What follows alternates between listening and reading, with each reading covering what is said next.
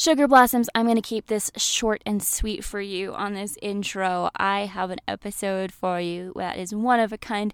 I interviewed the C E O of a brand called Promescent, and his name is Jeff Abraham. He was awesome to come on the show. He has some older perspective for us, and I'm I'm really hoping you guys enjoy this episode. It was really fun. I also got to try some of Promescent's products. I'm super excited to share those with you next week, everything that I got and my personal reviews of them. yeah, yeah, you better be excited because Andrew and I have been having a great time with him. Don't worry. So, yes, tune in for that and enjoy this episode with Jeff Abraham from Promescent. Ellie, what? Oh my God, you talked about sex?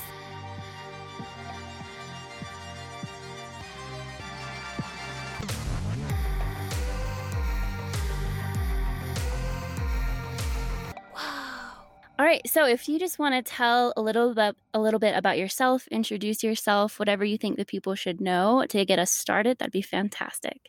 Okay, well, my name is Jeff Abraham, and I'm the C E O of a company called Promescent, which is a company that has a wide variety of products that are all based uh, in the sexual wellness area, and we've been very successful, and we've grown exponentially.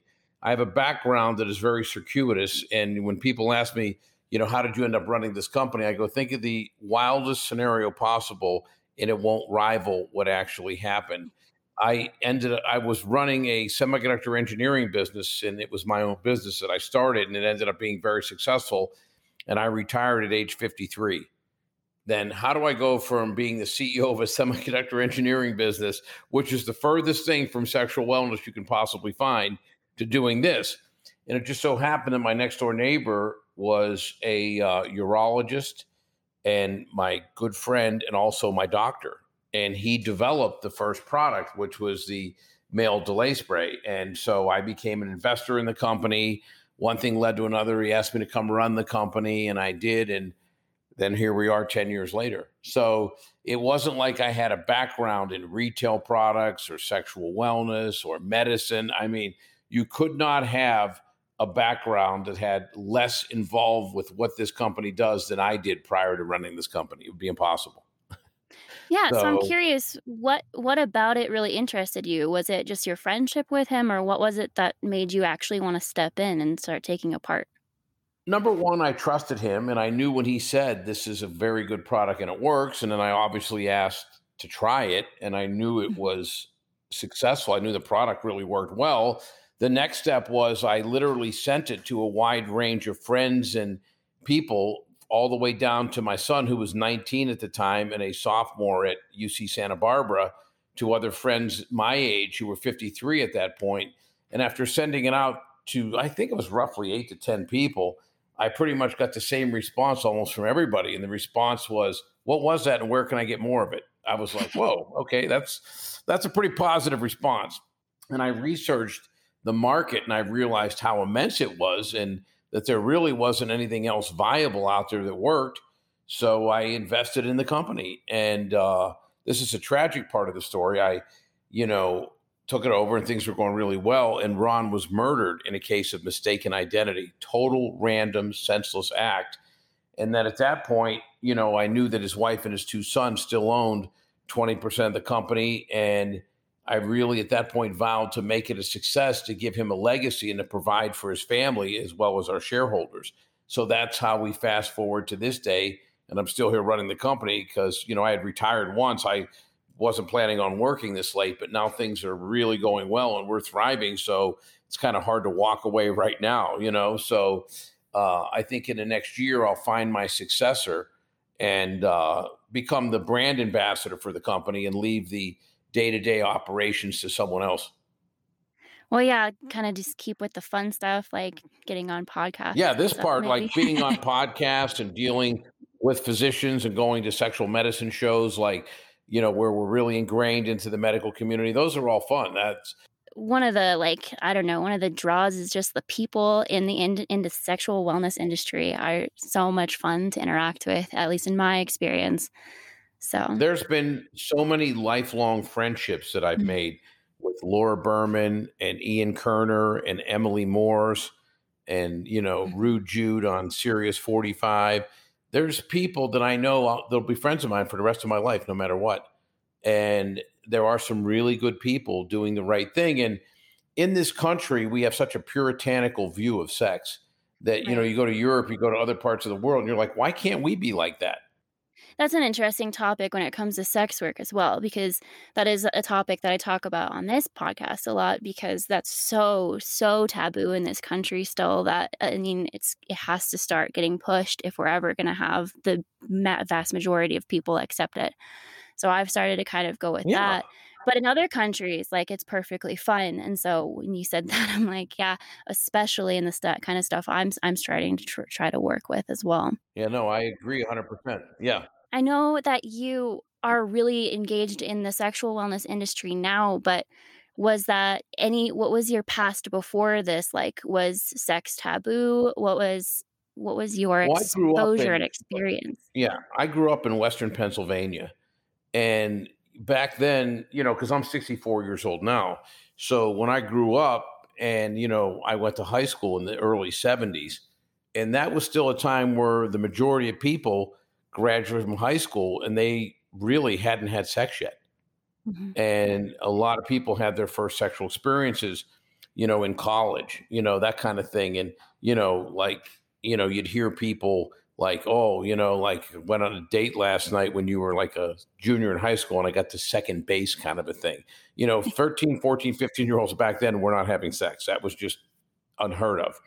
And I was a little bit different. When I was fifteen years old, I was working at a country club as a busboy, and some twenty-one year old waitress had a fascination with me and decided she was going to initiate me into the world of sex. And believe me, I was a very willing participant, you know? And uh, so here I was, fifteen years old, literally being introduced to sex by a twenty-one year old woman, thinking I had hit the lottery. And at first we would leave and would drive four or five miles away, because this country club was about at the end of this long, winding country road, would drive down and pull off to the side and find some secluded spot. And then we started getting more aggressive and like going out to her car, and we both had a twenty minute break, you know, and we ended up getting caught. And then my mom found out. And I remember, you know, my mom freaking out, what is wrong with you? You have some mental issue. I'm like, no, I don't. This feels great. You know what I mean? Everybody should be doing this.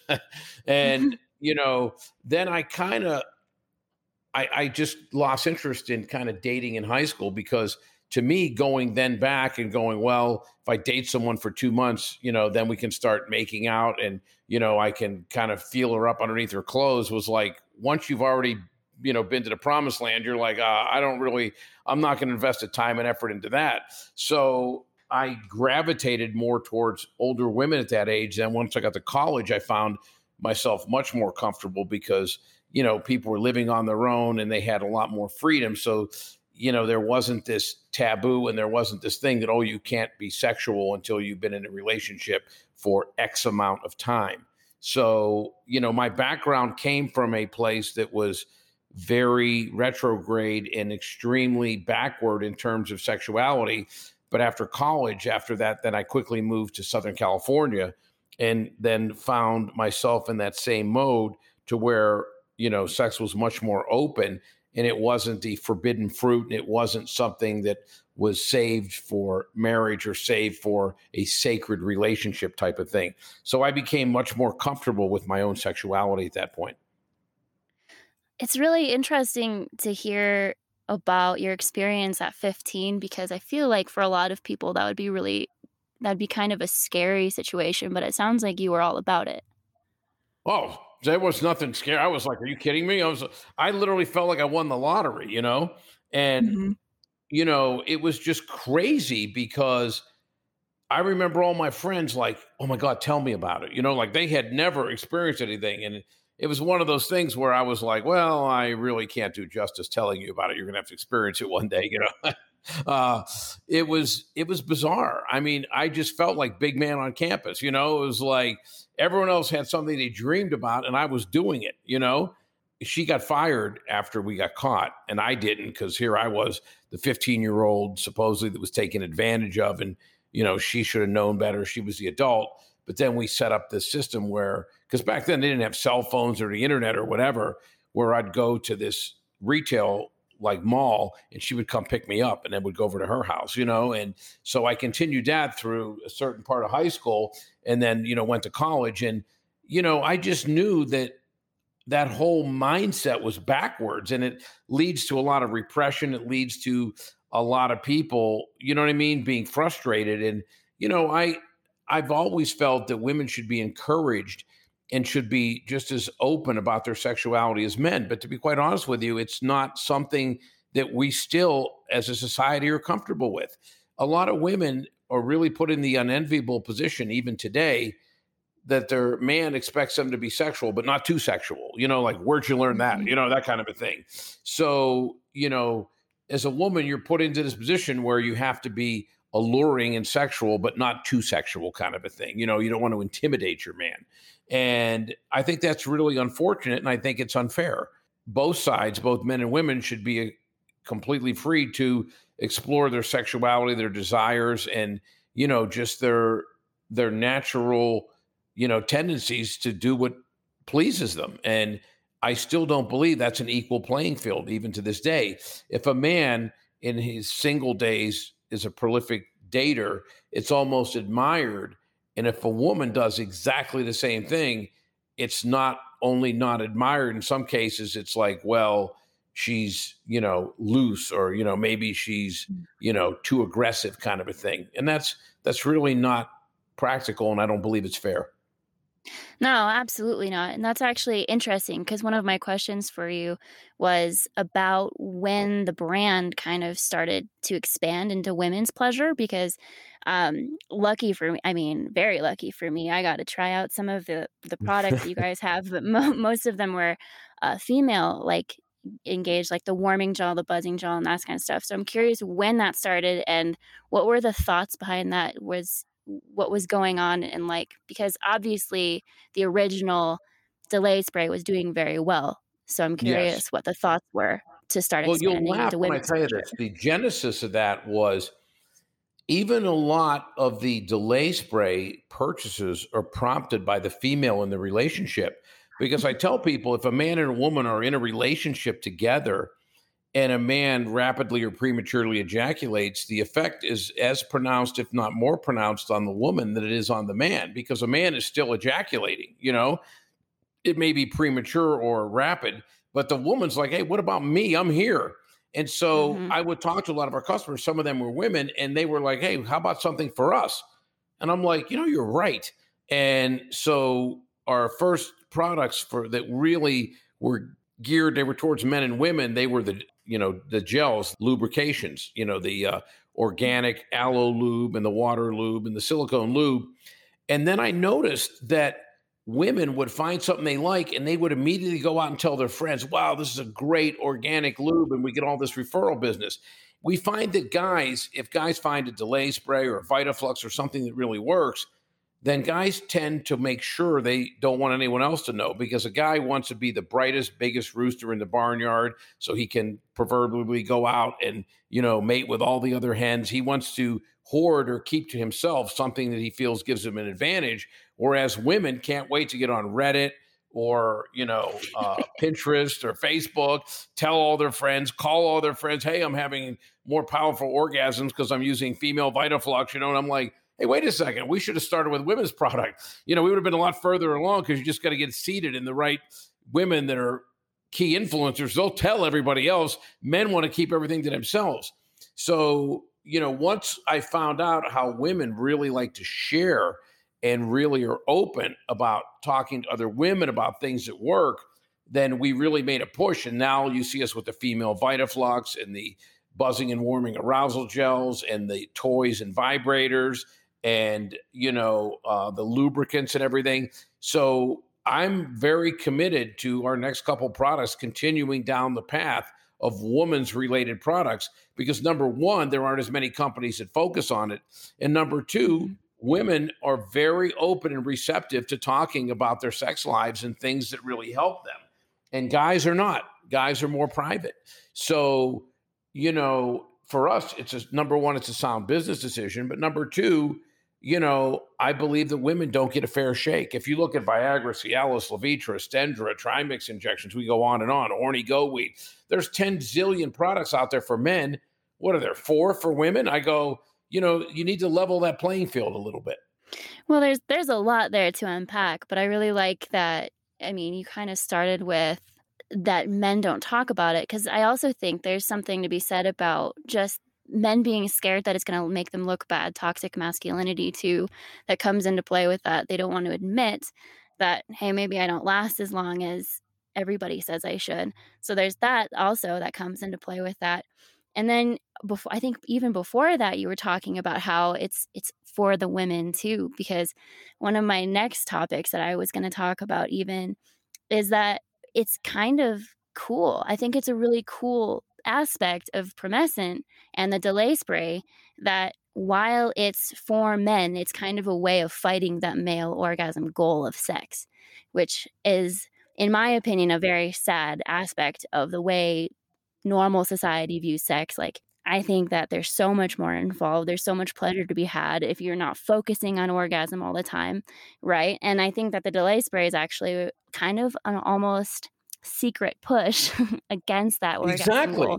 What I tell men, mm-hmm. and I mean this sincerely, is if you want to have credit for being the most selfless and giving and caring person, make sure your partner always has one or two orgasms before you even think about having your own orgasm. And then you're ensuring that you're going to have good orgasms, because your woman is going to go, whoa, I really want to take care of this guy because I like having good orgasms, and he's a good guy. He's funny. He communicates. He's successful, and he gives me great pleasure. I want to make sure he's well taken care of. So really, it's paying it forward. You're ensuring yourself of having pleasure yourself, but you're being credited for being Gandhi. You know what I mean? Oh, look at this guy. He always thinks of me first. But you're ensuring that you're going to ensure pleasure yourself. And really, you should not go into intimacy with only yourself in mind. You should really go into it. And maybe it's because I'm from an older generation and I like to be emotionally connected to whoever I'm with, is you should really focus on your partner, knowing that if your partner receives pleasure, you're going to as well. But if your partner doesn't, chances are it's not going to be a long-term partnership, and they will be frustrated or angry, and maybe it'll be the end of the relationship. So if you really want a good relationship, like you said, take the focus off of your orgasm and put it elsewhere into giving as much pleasure, as much, you know, time in in an excited state to your partner. You'll both be better off for it.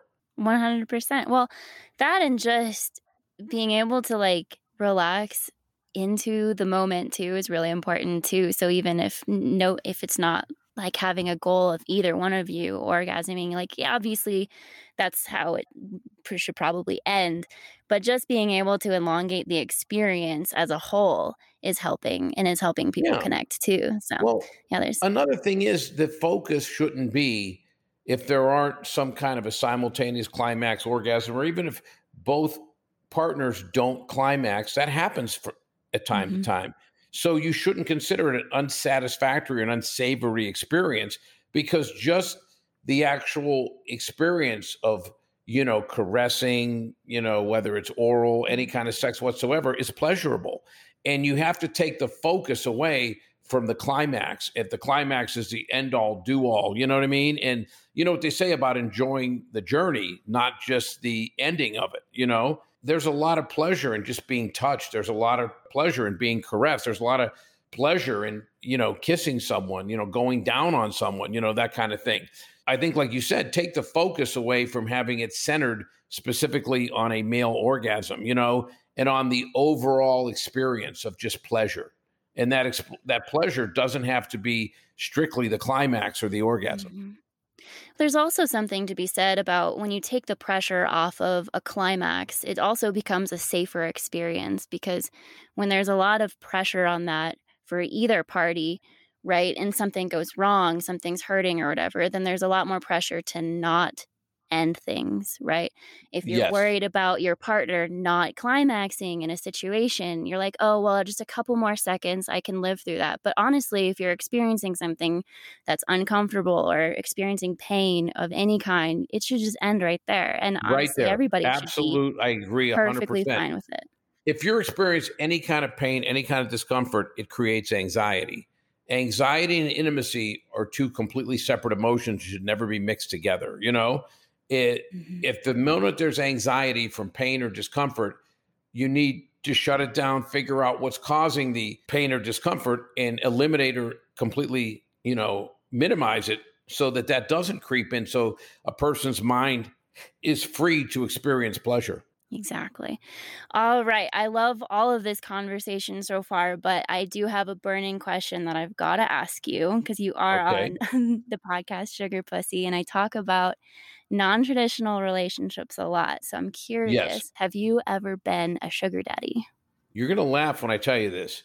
The answer is, in a way, yes, but it was very non-traditional. Okay.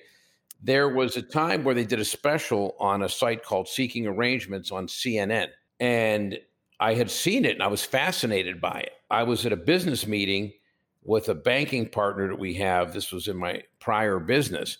It just so happened that we were there and there was uh, two people from the banking institution, myself and the operations manager for my prior, prior, prior company. So the four of us were having lunch one day. And the subject came up about that C N N thing. And I said, oh, yeah, I saw that. And, you know, we talked about it and everyone was laughing. Would you ever consider doing that? I said, I'm not totally against it, but, you know, I've never been in that situation. And at the time I lived in Southern California and there was an ample amount of, you know, single people, dating partners. I said, but no, I'm not totally against it. But, you know, I, if the right situation developed, I'd be open to it. And then like two days later, the gal that was from the banking, the financial institution, gives me a call. She goes, hey, I want to bring up something that's non-work related. It's kind of uncomfortable. And I want to chat with you about it. And I'm like, yeah, sure. What is it? And I'm like, what? And I'm thinking to myself, what is this about? She goes, remember we were at lunch on Tuesday. We were at Il Fornaio. And I'm like, yeah. And she goes, remember the subject came up about, uh, you know, C N N and that uh, sugar babies thing, Seeking Arrangements. I'm like, yeah, that was fascinating. You know, she goes, yeah. She goes, I've never been on there, but I've always thought about it. She goes, I'm curious. And she goes, you know, I have a good job. For me, it's not as much about finances because I do well. She goes, but for me, it's more about just finding a person that's successful and intelligent and could be a really good mentor and take me places and show me things that I've never seen, you know, that kind of thing. I said, yeah, that would be one of the uh, certainly advantages. You know what I mean? And she goes, you know, I was thinking about it. And she goes, if I would do it, you would be the exact kind of guy that I would love to do it with. I'm like, excuse me? I mean, I was flattered because this girl at the time, I was fifty-one and I think she was thirty-five. And, you know, she was very successful, you know, and I was like, what? And she goes, would you be open to that kind of thing with me? And I go, let me think about it. Yes. yeah. Yes, absolutely. Without a doubt. Absolutely. Let's do it, you know? And uh, so we entered into, you know, a relationship that lasted about a year and a half. And then she went back east to a very prestigious school to get her uh, M B A or master's in business administration. And so it lasted about a year and a half. And she basically lived with me. And, uh, you know, it wasn't like we had some kind of a monthly allowance thing by any stretch of the imagination, but I was obviously doing very well. So when we traveled, I paid for all the travel and, you know, we lived very well and we had a great time. In fact, we're still friends, very good friends, mm-hmm. as a matter of fact. And after that ended, I just really missed it, you know, and I was like, wow, that was powerful. That was really like a great relationship. And in fact, we actually considered maintaining the relationship, but she wanted to have children. And at that age, I already had a son that was twenty-four. I'm like, I'm not starting again. You know what I mean? And if yeah. it wasn't for her steadfast desire to have children and my insistence on not having more children, that might have actually blossomed into a regular relationship, you know, that ended up with us together forever.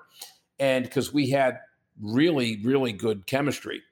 And then I actually signed up for the site after she left because I wanted to recreate that. But after about two or three months, I didn't find the same caliber of person. And I basically just dismissed it as I got very lucky. You know what I mean? And mm-hmm. that I kind of fell into something that was just very comfortable because it was someone I knew that knew me for like a year and a half. And then it was in a way sparked by an article we both saw on C N N about Seeking Arrangements, you know, but I wasn't on the site. But then I thought, well, since that's what sparked it, I'll go on the site. But when I went back on after that ended, I didn't find anywhere near the quality of person that I felt she was. But I have right. friends to this day that are on it. And a couple times I've met people, like when I lived in Southern California, I had a friend and we went to dinner one time and he met this gal who was a uh, soccer player at a major university in Southern California, a very renowned one. And he was, I think, forty-seven and she was like twenty-two. And oh my God, she was gorgeous. And it was like, I was like, I never thought people like that were on the site. You know what I mean? Like, and it was, it really opened my eyes. And, you know, when you look at it, I really think that if you're a woman and you're in school, do you really want to be slinging, you know, burgers at Applebee's and making, you know, twenty dollars an hour after tips and then, you know, messing around with some goof your own age that, you know, wants to go Dutch and can't help you out? Or if you're in a situation where you can meet someone that's a little more mature, that's worldly, that, you know, can maybe mentor you in addition to give you a lifestyle and allow you to concentrate on your studies and having a pretty rich, rewarding social life and not be tied into working twenty hours a week at minimum wage, you know?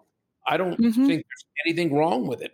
In fact, I believe being sixty-four years old and never been married, I have a lot of friends who were married, and I believe that a lot of even married relationships are transactional. You know what I mean? It's not like, you know, where you're negotiating a certain amount per month or whatever. But let's face it, in a lot of cases, marriages and traditional relationships are transactional. They're just not transparent about it. And if I was a woman who was very desirable, I would probably be doing it and be very smart about it and make sure that, you know, I took the proper precautions and made did the the proper vetting to make sure that people were legitimate. But I don't see anything wrong with it. I think there's a certain segment of our society that it's very functional and very practical, and that it shouldn't be something that's behind closed doors and shouldn't be something that's frowned upon. Yeah, absolutely. Well, it's interesting that you had that experience because that is exactly the kind of arrangement, I mean, I've had in the past. I've I've had many different kinds, right? So you can set it up. One of the beauties of it is you can set it up however you want, just so long as each person is kind of benefiting in the ways that they need to benefit, then everybody's happy. But the real like cherry on top about setting up a non-traditional relationship, such as something along the lines of sugar dating, is that it has that conversation up front, like, hey, this is what I want out of this. And can you, if you can provide that, great, this is what I can provide. And then you could agree on if that's going to work for you two.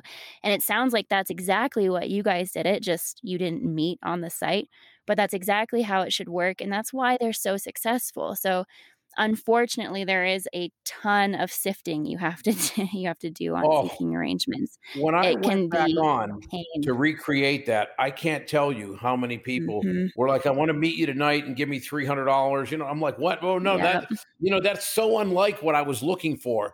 I wanted to literally find something, you know, that somebody was like, "Hey, you know what I mean? This is what I need. I need to supplement my rent. I need to do this. I need to do that.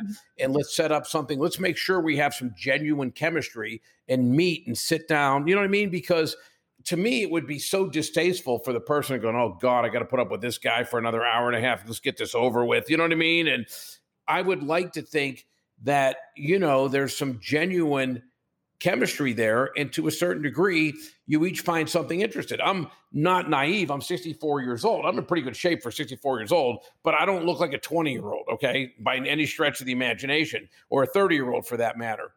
So you got to be practical and go, I bring a lot of wisdom, financial acumen, financial success, the ability to open certain doors, the ability to help people financially. And if I can trade some of that for For me, instead of feeling like, okay, I have to be with some frumpy, you know, person my own age that I have absolutely no desire to be with, who's to say that's wrong? I don't understand. Why, why is that frowned upon? Why is that looked at as anything negative? It shouldn't be.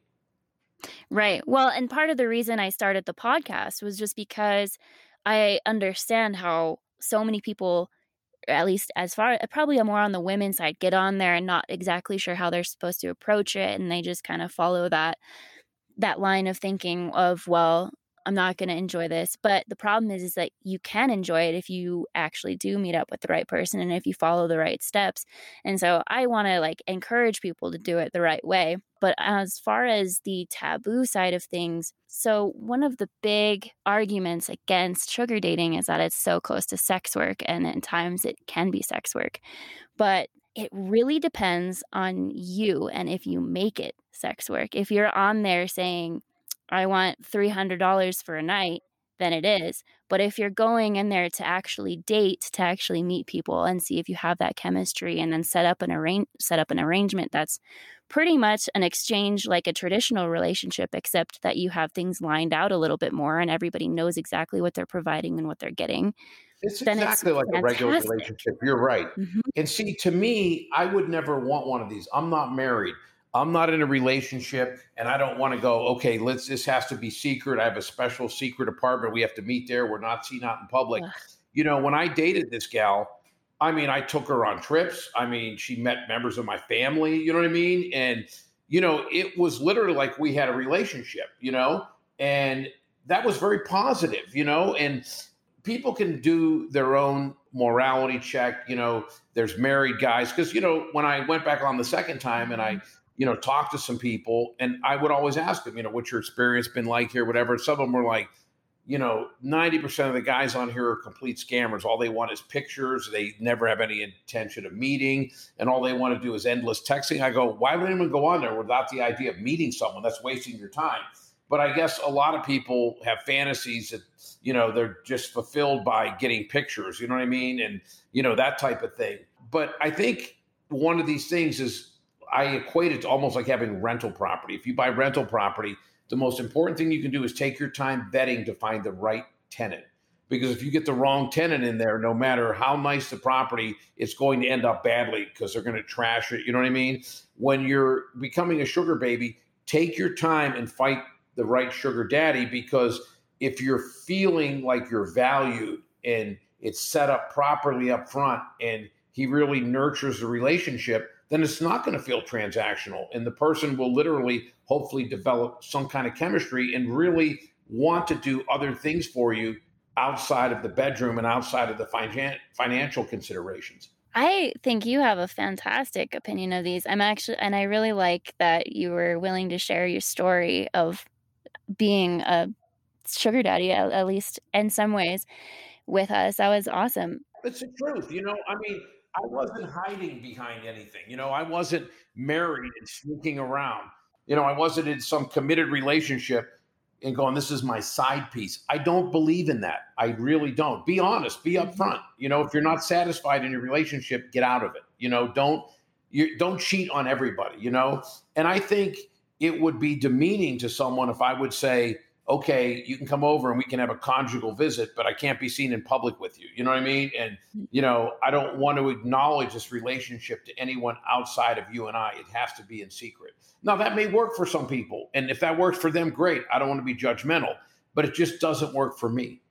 Right. It doesn't work for a lot of women, too, who are going on for, for that reason, because that's not what they're looking for. They want they want the dates and they want the experiences, and not being able to be seen in public is not getting those experiences. And so that's not what they're looking for. And it's just, you got on that site and you had an experience, which unfortunately a lot of people have, which is just not finding people who are willing to work with you, or not finding somebody that you have yeah, that chemistry with. Me, here's one thing I found. Maybe it's because of my age. Okay. I'm sixty-four now. When I did that at my, I was probably fifty-seven at the time. To me, something like that is a fantasy. If I'm going to go on there and I'm going to share my life, I want it to be something that, whoa, it's like, I can't believe, like, I'm the luckiest person in the world to find this. To me, it's putting the time in up front to make sure that, like you said, that the parameters are set and no one is disappointed. I also have to give that girl some credit. That that took some balls. That was a quite the confident move to just call you up like that, I think. I anyway. was shocked. And I asked right? her later, I said, you realize you were putting your job in jeopardy. She goes, I know you well enough that you're totally cool. And you, he had the op- option to say no, but you would not. I go, you're right. She goes, plus, to be honest with you, she goes, your eyes are very expressive. I'm like, what? She goes, I noticed you a couple of times just literally staring at me. And I go, was it that obvious? She goes, yeah, it was that obvious. Okay, so she, she had goes, some she had some hints there. Oh yeah, no, she, I mean, and I started after that realizing it. But you know, I don't try to hide it. I mean, like if I go to a museum, I stare at a beautiful painting. You know what I mean? I'm like, I'm harmless. I'm not gonna try to do something to somebody. You know what I mean? But I just always found her very attractive. You know what I mean? And she was very articulate and funny. You know, and I just remember thinking, man, there's some lucky dude that's going to end up marrying that one day, you know? And I was just like, I don't know. To me, she was like the ideal woman, educated, professional, intelligent, articulate. And I think that we had a certain comfort level with each other over the course of, you know, the year and a half that we did business before, you know, we started, you know, the relationship and stuff. And I think that allowed a sense of comfort and a sense of confidence in one another, you know? Because I remember a couple of times her asking me, are you dating anyone? I said, well, no, not seriously. I met this one gal. Oh, why don't you think it's this? And I go, well, you know, she just drinks way too much for me because I'm not like a big drinker. You know what I mean? And I look back on it and I think to a certain degree, she was kind of like going, would I be compatible with this guy? You know, because she was like me, very athletic and wasn't a big drinker. You know what I mean? I like to get high once in a while, but I'm not like a big drinker, you know, because I don't like feeling hungover or whatever. So a lot of the questions that come out in getting to know one another, we had kind of addressed indirectly when we weren't even dating, you know what I mean? By asking what it is you like about a person, what don't you like about a person, you know, that type of thing. Gotcha. Yeah, that's awesome. I'm glad you had a good experience with that, even if yeah, you I had a great experience. It, yeah. And I was kind yeah, of jaded awesome. after that because I think I'm spoiled now, you know? I'm like, hey, I, yep. I need that kind of relationship again, you know? Yeah, it's always frustrating when you have to go back and you're like, oh, am I ever going to find something as good now? Yep, I, I completely understand. Well, we are coming up on the time I should probably start thinking about letting you go here, but I do like to okay. ask my guests on the show if they have any stories my audience might enjoy. I like to open the show and end the show with stories sometimes. And so by that, I mean anything, any crazy experiences, learning experience, absurd experiences. And usually I'm talking sexual experiences. Um, if you can't think of anything, though, that's that's also all right. Okay, there's one that I can share with you. It happened when I first moved here to Vegas. I had met a gal who was a single mom. She was in the medical field. She had a lot of friends. And so I had a really nice home. So we spent most weekends here, and she had, at the time, an eleven-year-old daughter. She was in this group of, some of them were her work friends, some of them she met through her daughter's school and everything, but they had a pretty tight circle of friends. After about six or eight months, she was very comfortable in saying, hey, can, you know, I bring my daughter over, one of her friends and her mom, and we'll hang out, swim at the pool all day. And I'm like, absolutely. When I'm dating someone, it's like mi casa is su casa. You know what I mean? My house is your house. I don't want you to feel like a visitor. You know what I mean? Like if we're hanging out and we're in a steady long-term relationship, have at it. You know what I mean? Just feel comfortable. And so I remember I went on this long bike ride. It was like a fifty-mile bike ride with this biking group I went with, and I came home, and she had a friend that I had met her and her daughter at a couple social events at back-to-school nights, and her daughter was playing youth soccer, and the two daughters were on the same soccer team, you know? And so I came home from this long bike ride, and I came home, and I was just getting out of the shower, and the gal I was dating comes in and says to me, oh, I told her to keep an eye on the girls for a while. I want some alone time with you. You know what I mean? I'm like, oh, that works for me, you know? And so, you know, we get busy, you know, the whole thing. And then we get done, and I hop back in the shower and everything. And, you know, I go out and I'm getting ready to have some lunch or whatever. And she comes in and she goes, do you find my girlfriend? And they had been drinking some champagne. And and she, it was funny because I like, I'm very open about the fact I like getting high once in a while. She really had never gotten high, but that earlier that day, her friend had talked her into eating an edible, you know what I mean? And so they both got high, and I could tell she was really buzzed, you know? And she goes, do you find my friend attractive? And if you're a guy and someone ever asks you, a woman you're dating, do you find my friend attractive? You have to be very careful the way you answer that question. And I'm like, and her friend was super attractive, and so was she. But I'm like, you know, um, I never really evaluated. But yeah, I'm sure that, you know, certain people could find her attractive. You know what I mean? and uh, she's like, no, do you find her attractive? I'm like, yeah, I mean, yeah, under the right circumstances, uh, you know, she could be, you know, certainly attractive, you know. And I'm watching her expression to see if she's going to be angry, you know. And she's like, well, I got to ask you something. And I'm like, yeah. I'm like, where is this going? She goes, you know, she hasn't dated anyone for close to, you know, a year. And I, when I told her I was going in the room and I wanted her to watch the girls for a while, I came out and she's like, oh, I envy you. I'll I'd do anything right now, you know, whatever. She goes, this is only one time. You have to promise me one time. And I'm like, oh, please tell me my fantasy is about to come true here. You know what I mean? Like, she's like, if I watch the girls, would you? And I'm like, well, if you want me to, you know what I mean? Like, I'm a giver, okay? And this was so unlike her. I'm like, I should have got her high way before this. You know what I mean? Like, I should have been giving her edibles every week for the last six months. And so she facilitated it. You know what I mean? And I was like, oh my God, I like died and went to heaven. You know, I'll never forget later that day. She's like, you do understand that's a one-time thing.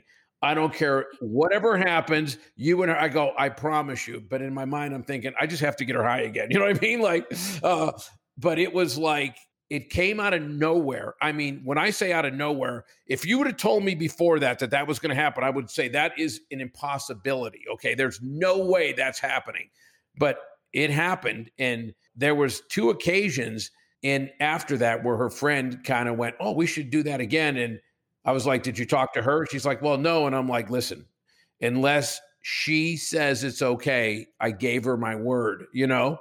And uh, right. I kept my word. And then she ended up finding someone and getting married, you know? And I was really happy for that. My relationship with the other person ended, you know? But we're still pretty good friends. But that was one of those things that just came out of absolutely nowhere. And you literally had to pinch yourself and go, is this actually happening? You know what I mean? Like, and I was kind of buzzed because after I got back, I didn't, I don't ever ride my bike high because it would be dangerous, you know, but I caught a buzz after I came back.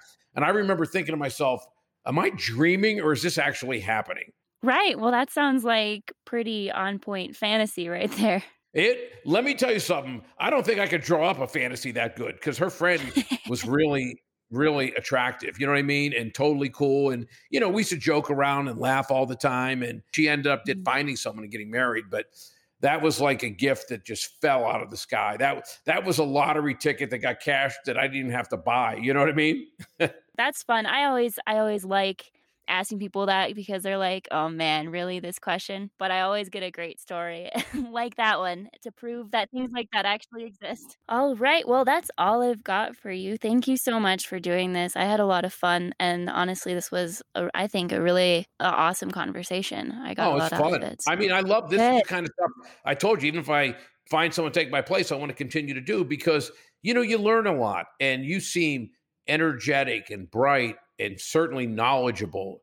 And you fit that stereotype that, you know, like I put Ian Kerner and Emily Morse in, where don't get that hyped up about it. It's a bodily function. You know what I mean? And mm-hmm. let's normalize sex and let's be comfortable with it. Oh, one hundred percent. Well, that's the whole goal. And someday we'll get there.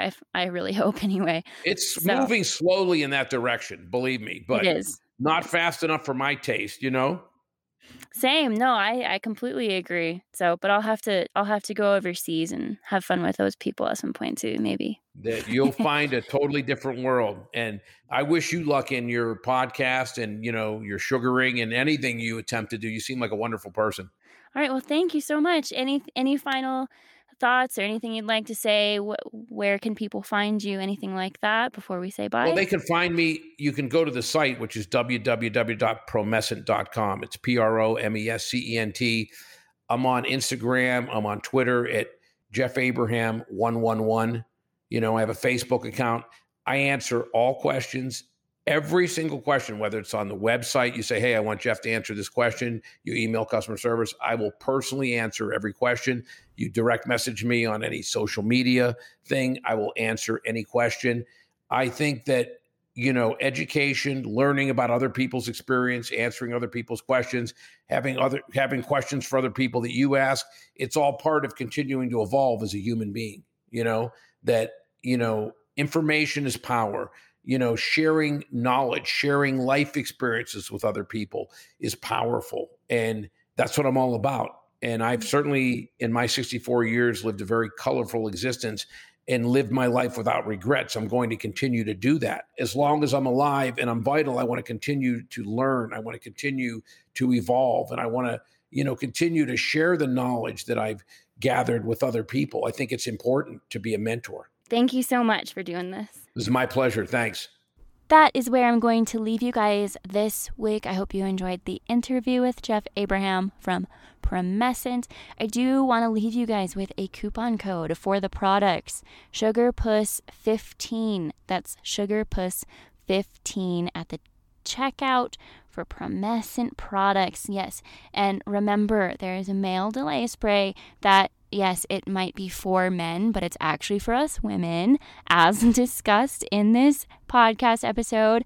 Don't forget, there's also gels for women. These make your little clit go psss and be very happy for forty-five minutes, okay?